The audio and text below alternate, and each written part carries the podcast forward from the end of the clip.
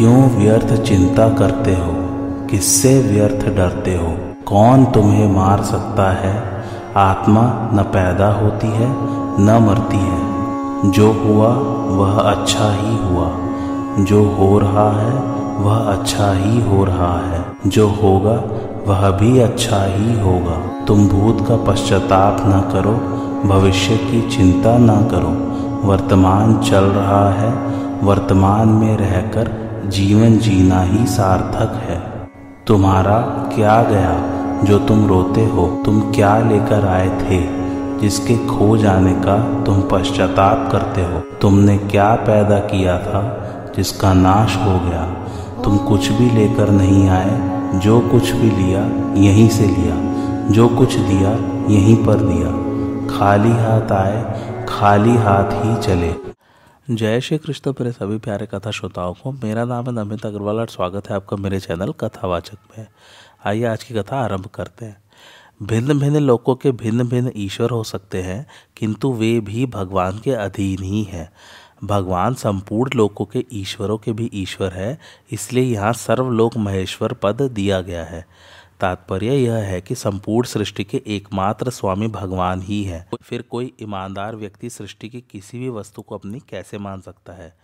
शरीर, इंद्रिय, मन, बुद्धि, प्राण, स्त्री, पुत्र, धन, जमीन, मकान आदि को अपने मानते हुए प्रायः लोग कहा करते हैं कि भगवान ही सारे संसार के मालिक हैं, परंतु ऐसा कहना समझदारी नहीं है, क्योंकि मनुष्य जब तक शरीर, इंद्रिय, मन आदि को अपने मानता है तब तक भगवान को सारे संसार का स्वामी कहना अपने आप को धोखा देना ही है।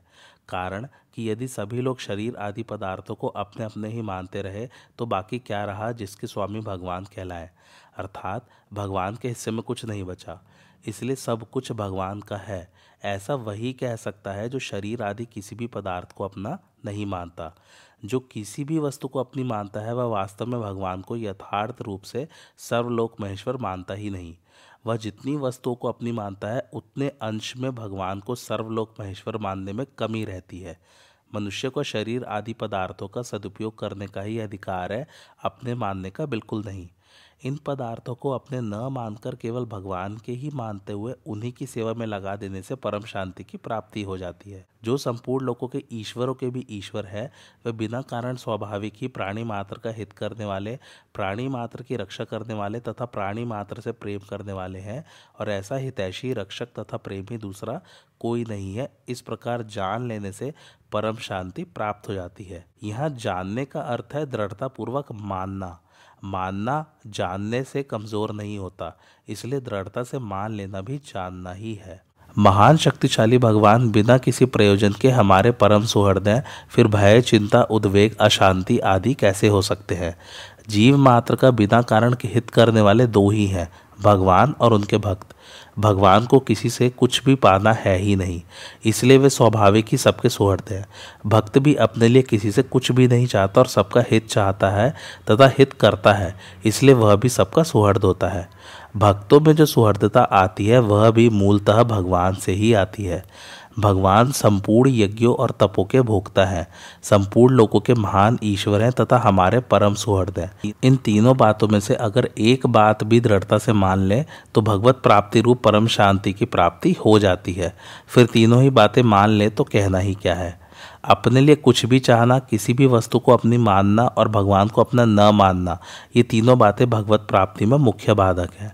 भगवान कहते हैं कि अपने लिए कुछ भी न चाहे और कुछ भी न करें।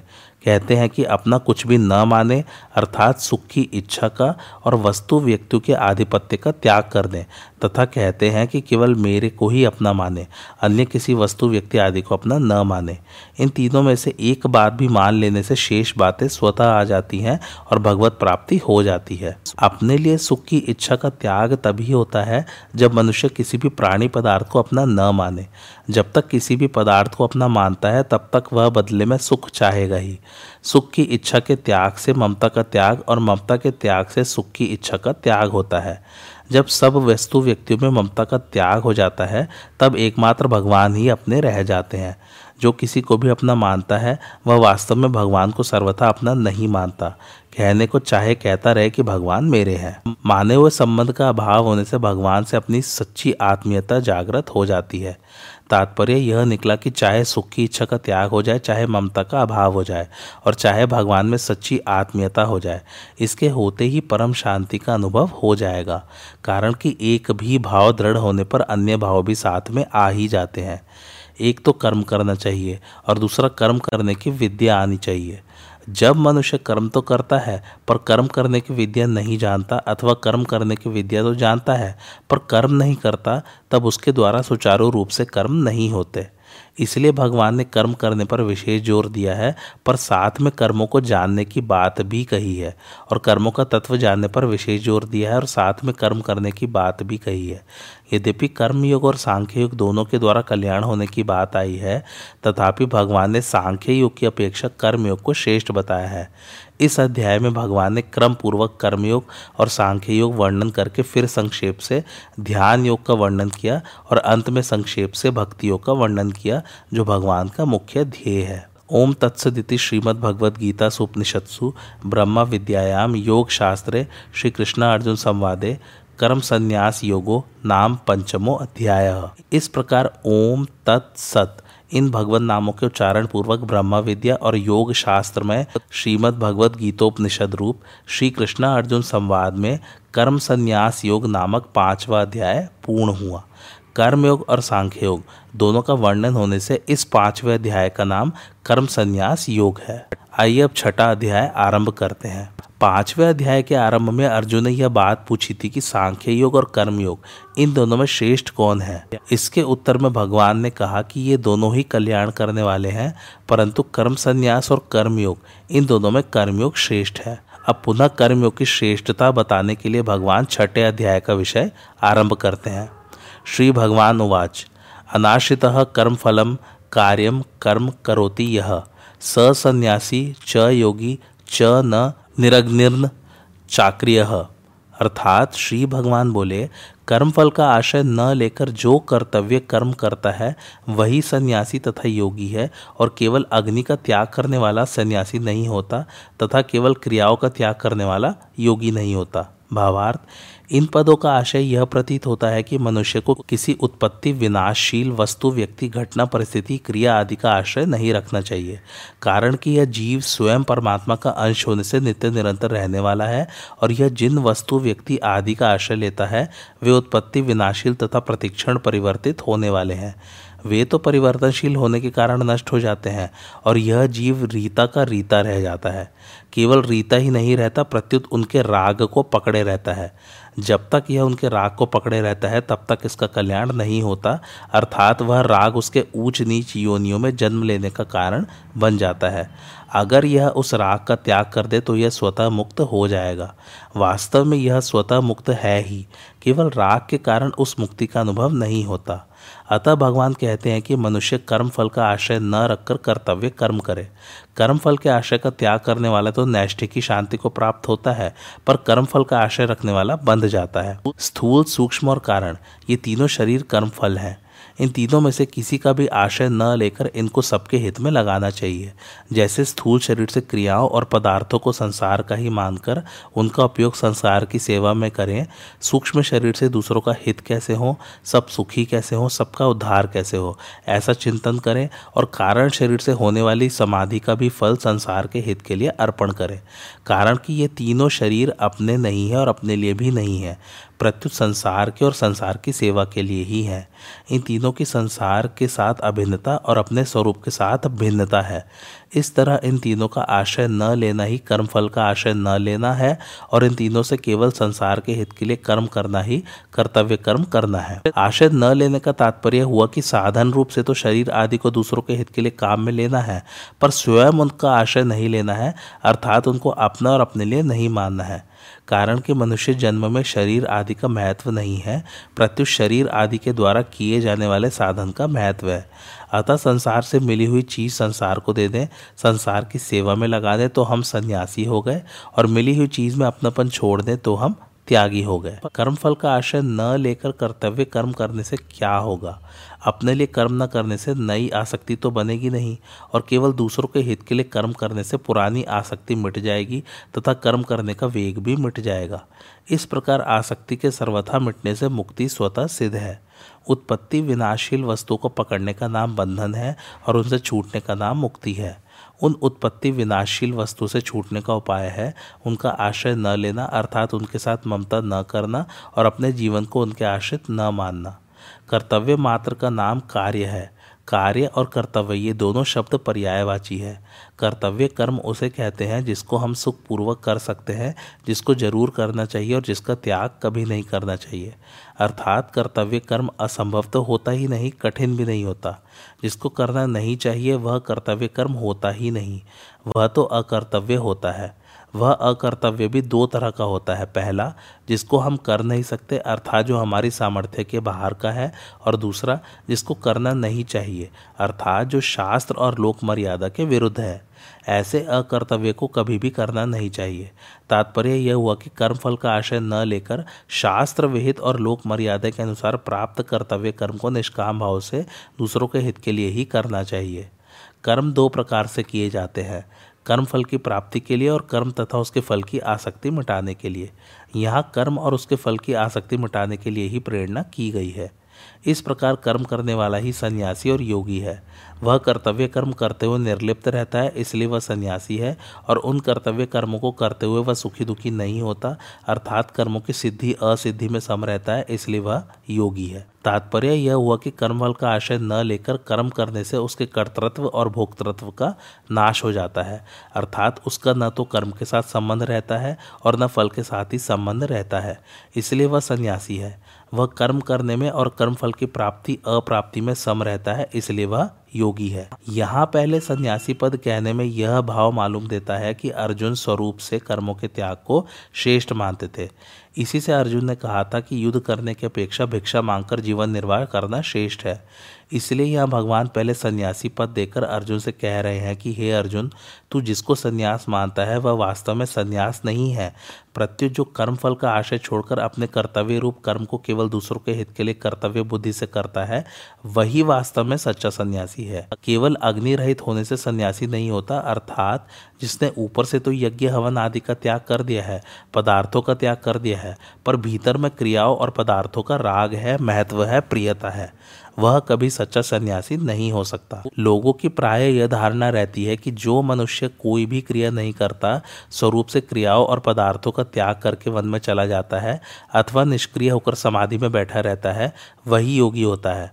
परंतु भगवान कहते हैं कि जब तक मनुष्य उत्पत्ति विनाशील वस्तु के आशय का त्याग नहीं करता और मन से उनके साथ अपना संबंध जोड़े रखता है, तब तक वह कितना भी अक्रिय हो जाए, चित्त की वृत्तियों का सर्वथा निरोध कर ले, पर वह योगी नहीं हो सकता। हाँ, चित्त की वृत्तियों का सर्वथा निरोध होने से उसको तरह तरह की सिद्धियाँ प्राप्त हो सकती हैं, पर कल्याण नहीं हो सकता। तात्पर्य यह हुआ कि केवल बाहर से अक्रिय होने मात्र से कोई योगी नहीं होता। योगी वह होता है जो उत्पत्ति विनाशील वस्तुओं का आशय न रखकर कर्तव्य कर्म करता है। मनुष्य में कर्म करने का एक वेग रहता है जिसको कर्मयोग की विधि से कर्म करके ही मिटाया जा सकता है, अन्यथा वह शांत नहीं होता। प्राय यह देखा गया है कि जो साधक संपूर्ण क्रियाओं से उपरत होकर एकांत में रहकर जप ध्यान आदि साधन करते हैं, ऐसे एकांत प्रिय अच्छे अच्छे साधकों में भी लोगों का उद्धार करने की प्रवृत्ति बड़े जोर से पैदा हो जाती है और वे एकांत में रहकर साधन करना छोड़कर लोगों के उद्धार की क्रियाओं में लग जाते हैं। सकाम भाव से अर्थात अपने लिए कर्म करने से कर्म करने का वेग बढ़ता है। यह वेग तभी शांत होता है जब साधक अपने लिए कभी किंचित मात्र भी कोई कर्म नहीं करता, प्रत्युत संपूर्ण कर्म केवल लोक हितार्थी करता है। इस तरह केवल निष्काम भाव से दूसरों के लिए कर्म करने से कर्म करने का वेग शांत हो जाता है और समता की प्राप्ति हो जाती है। समता की प्राप्ति होने पर समरूप परमात्म तत्व का अनुभव हो जाता है। शरीर संसार में अहमता ममता करना कर्म का फल नहीं है। यह अहमता ममता तो मनुष्य की मानी हुई है, अतः यह बदलती रहती है। जैसे मनुष्य कभी गृहस्थ होता है तो वह अपने को मानता है कि मैं गृहस्थ हूँ, और वही जब साधु हो जाता है तब अपने को मानता है कि मैं साधु हूँ, अर्थात उसकी मैं गृहस्थ हूँ यह अहमता मिट जाती है। ऐसे ही यह वस्तु मेरी है, इस प्रकार मनुष्य की उस वस्तु में ममता रहती है और वही वस्तु जब दूसरे को दे देता है तब उस वस्तु में ममता नहीं रहती। इससे यह सिद्ध हुआ कि अहमता ममता मानी हुई है, वास्तविक नहीं है।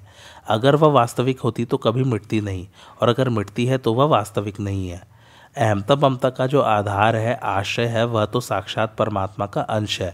उसका कभी अभाव नहीं होता। उसकी सब जगह व्यापक परमात्मा के साथ एकता है। उसमें अहमता ममता की गंध भी नहीं है। अहमता ममता तो प्राकृत पदार्थों के साथ तादात्म्य करने से प्रतीत होती है। तादात्म्य करने और न करने में मनुष्य स्वतंत्र है। जैसे मैं गृहस्थ हूँ, मैं साधु हूँ, ऐसा मानने में, और वस्तु मेरी है, वस्तु मेरी नहीं है, ऐसा मानने में, अर्थात अहमता ममता का संबंध जोड़ने में और छोड़ने में, यह मनुष्य स्वतंत्र और समर्थ है।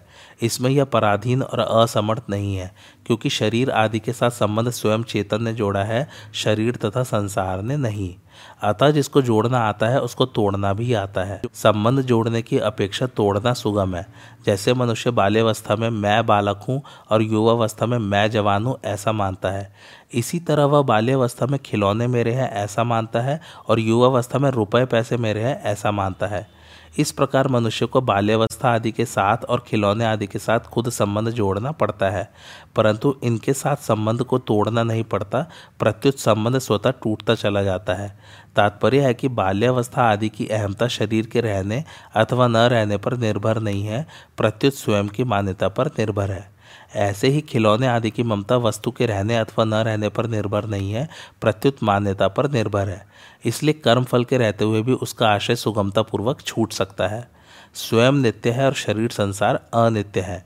नित्य के साथ अनित्य का संबंध कभी टिक नहीं सकता, रह नहीं सकता, परंतु जब स्वयं अहमता ममता को पकड़ लेता है तब अहमता ममता भी नित्य दिखने लग जाती है। फिर उसको छोड़ना कठिन मालूम देता है, क्योंकि उसने नित्य स्वरूप में अनित्य अहमता ममता का आरोप कर लिया। वास्तव में देखा जाए तो शरीर के साथ अपना संबंध माना हुआ है, है नहीं, कारण कि शरीर प्रकाश्य है और स्वयं प्रकाशक है। शरीर एक देशीय है और स्वरूप सर्वदेशीय अथवा देशातीत है। शरीर जड़ है और स्वरूप चेतन है। शरीर ज्ञेय है और स्वरूप ज्ञाता है। स्वरूप का वह ज्ञातापन भी शरीर की दृष्टि से ही है। अगर शरीर की दृष्टि हटा दी जाए तो स्वरूप ज्ञातृत्व रहित चिन्ह मात्र है, अर्थात केवल चिति रूप से रहता है। उस चिति मात्र स्वरूप में मैं और मेरापन नहीं है। उसमें अहमता ममता का अत्यंत अभाव है।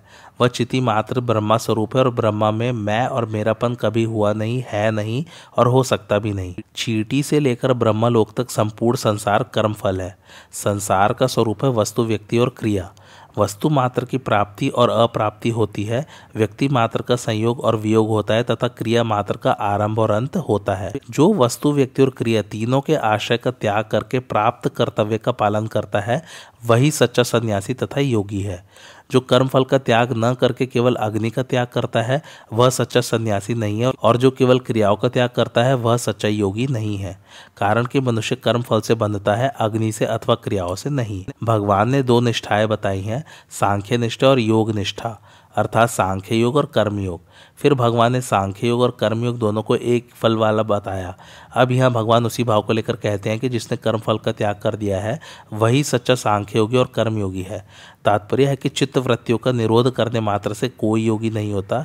योगी तभी होता है जब वह कर्मफल का त्याग कर देता है, कारण कि जब तक कर्मफल की चाहना है तब तक वृत्ति निरोध करने से सिद्धियों की प्राप्ति तो हो सकती है पर कल्याण नहीं हो सकता। पूर्व श्लोक में यह कहा गया कि जो सन्यासी है वही योगी है, पर इनका एकत्व किसमें है इसका वर्णन आगे के श्लोक में करते हैं। यम संन्यास समिति प्राहुर योगम तम विद्धि पांडव न ह्रासन्यस्त संकल्पो योगी भवति कश्चन, अर्थात हे अर्जुन, लोग जिसको सन्यास ऐसा कहते हैं उसी को तुम योग समझो, क्योंकि संकल्पों का त्याग किए बिना मनुष्य कोई सा भी योगी नहीं हो सकता। भावार्थ, भगवान ने बताया था कि सन्यास और योग अर्थात सांख्य योग और कर्मयोग ये दोनों ही स्वतंत्रता से कल्याण करने वाले हैं तथा दोनों का फल भी एक ही है, अर्थात सन्यास और योग दो नहीं है, एक ही है।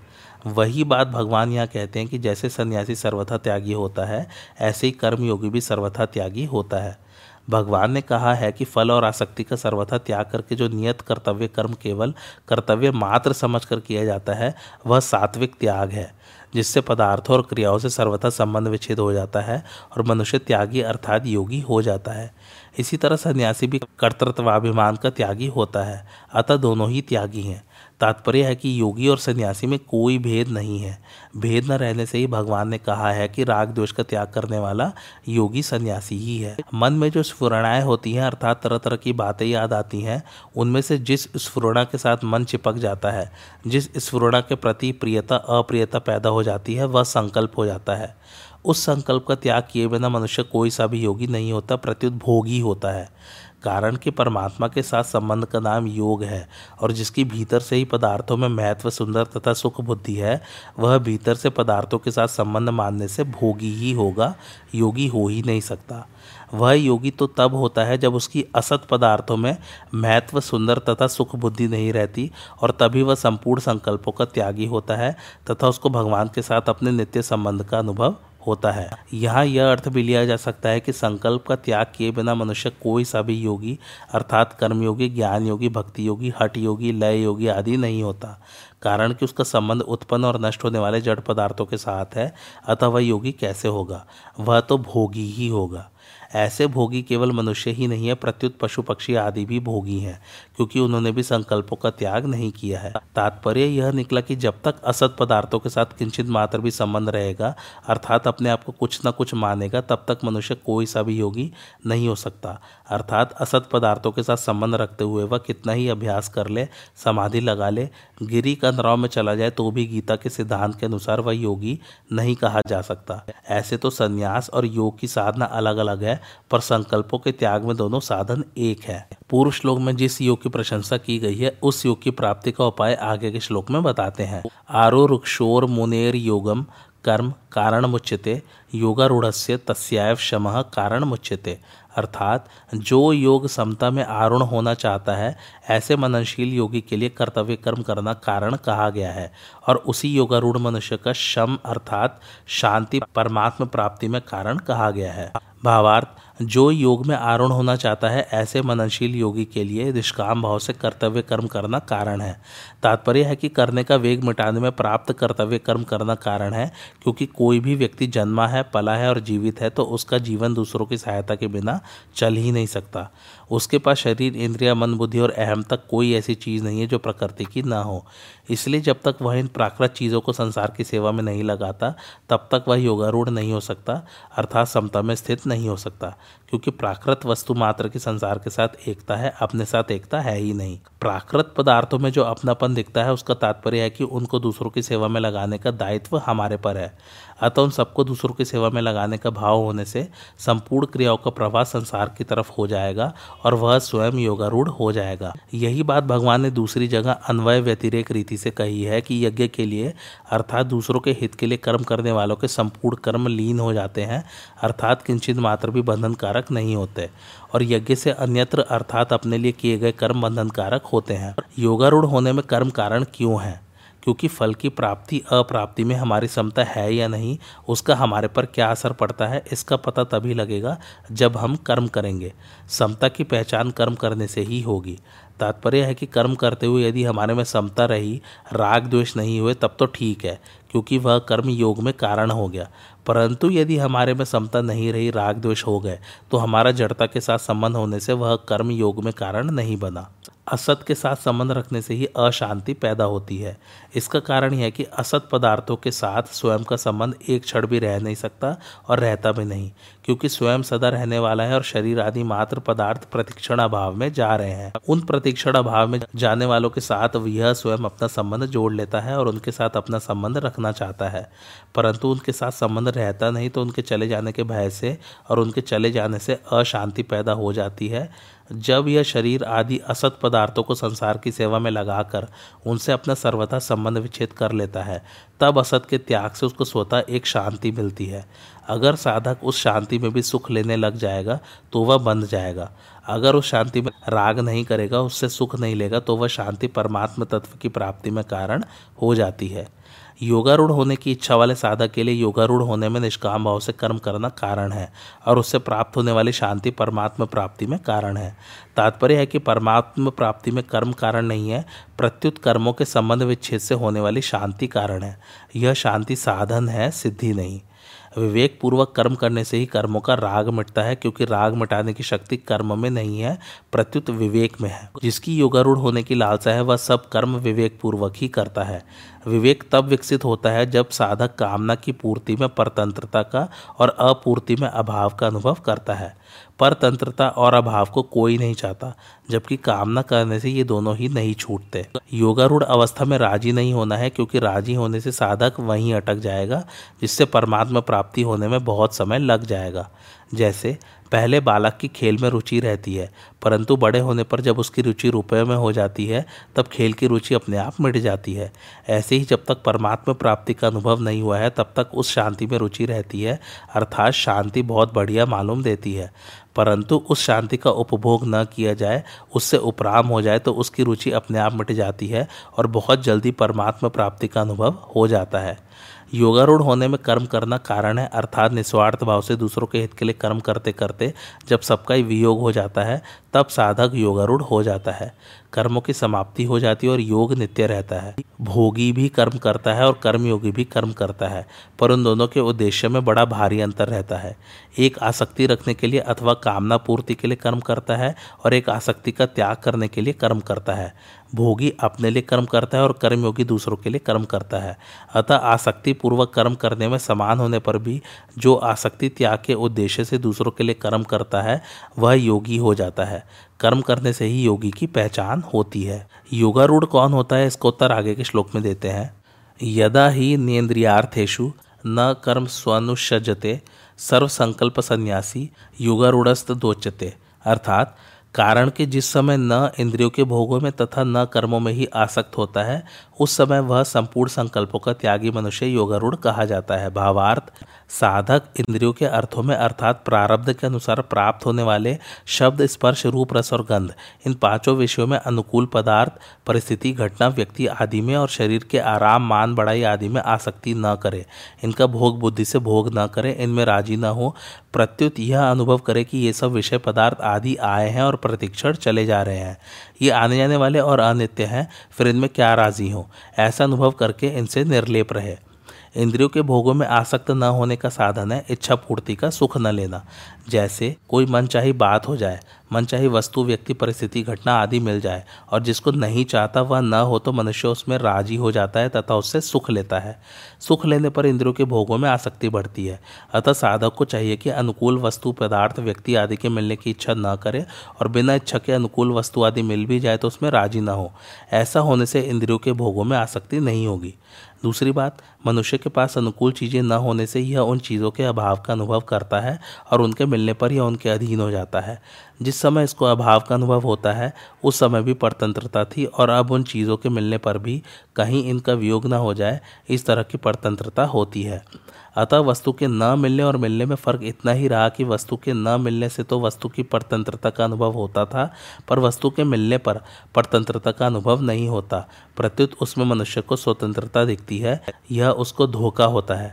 जैसे कोई किसी के साथ विश्वासघात करता है, ऐसे ही अनुकूल परिस्थिति में राजी होने से मनुष्य अपने साथ विश्वासघात करता है। कारण कि यह मनुष्य अनुकूल परिस्थिति के अधीन हो जाता है, उसको भोगते भोगते इसका स्वभाव बिगड़ जाता है और बार बार सुख भोगने की कामना होने लगती है। यह सुख भोग की कामना ही इसके जन्म मरण का कारण बन जाती है। तात्पर्य यह हुआ कि अनुकूलता की इच्छा करना, आशा करना और अनुकूल विषय आदि में राजी होना यह संपूर्ण अनर्थों का मूल है। इससे कोई सा भी अनर्थ पाप बाकी नहीं रहता। अगर इसका त्याग कर दिया जाए तो मनुष्य योगारूढ़ हो जाता है। तीसरी बात, हमारे पास निर्वाह मात्र के सिवाय जितनी अनुकूल भोग्य वस्तुएं हैं वे अपनी नहीं है। वे किसकी हैं इसका हमें पता नहीं है, परंतु जब कोई अभावग्रस्त प्राणी मिल जाए तो उस सामग्री को उसी की समझकर उसके अर्पण कर देनी चाहिए। यह आपकी ही है ऐसा उससे कहना नहीं है और उसे देकर ऐसा मानना चाहिए कि निर्वाह से अतिरिक्त जो वस्तुएं मेरे पास पड़ी थी उस ऋण से मैं मुक्त हो गया हूँ। तात्पर्य है कि निर्वाह से अतिरिक्त वस्तु को अपने और अपने लिए न मानने से मनुष्य की भोगों में आसक्ति नहीं होती। जैसे इंद्रियों के अर्थों में आसक्ति नहीं होनी चाहिए, ऐसे ही कर्मों में भी आसक्ति नहीं होनी चाहिए, अर्थात क्रियमाण कर्मों की पूर्ति अपूर्ति में और उन कर्मों की तात्कालिक फल की प्राप्ति अप्राप्ति में भी आसक्ति नहीं होनी चाहिए। कारण कि कर्म करने में भी एक राग होता है, कर्म ठीक तरह से हो जाता है तो उससे एक सुख मिलता है, और कर्म ठीक तरह से नहीं होता तो मन में एक दुख होता है।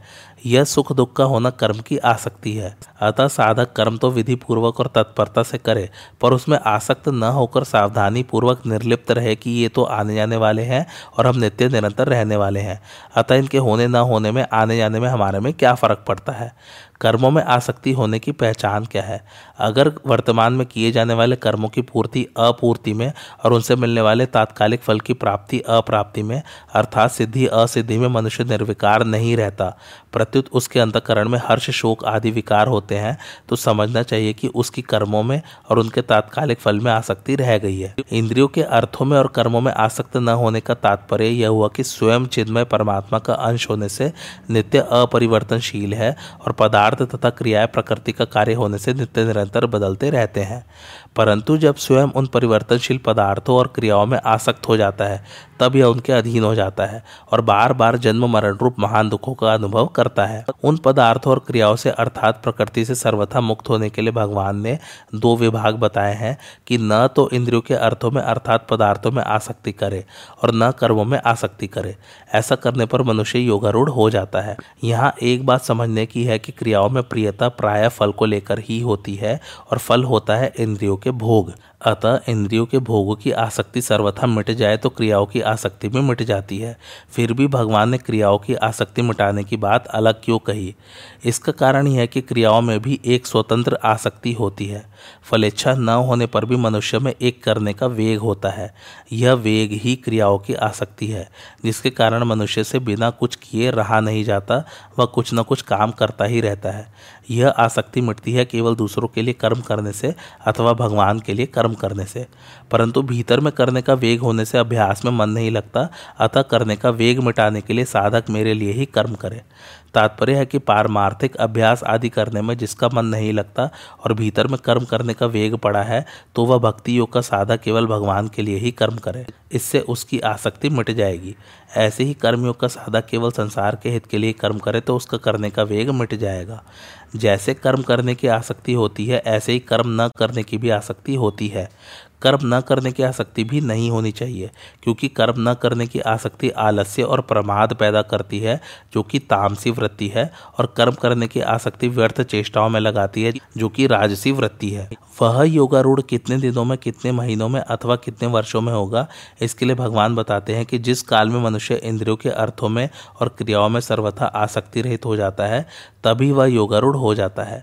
जैसे किसी ने यह निश्चय कर लिया कि मैं आज से कभी इच्छा पूर्ति का सुख नहीं लूंगा, अगर वह अपने इस निश्चय पर दृढ़ रहे तो वह आज ही योगारूढ़ हो जाएगा।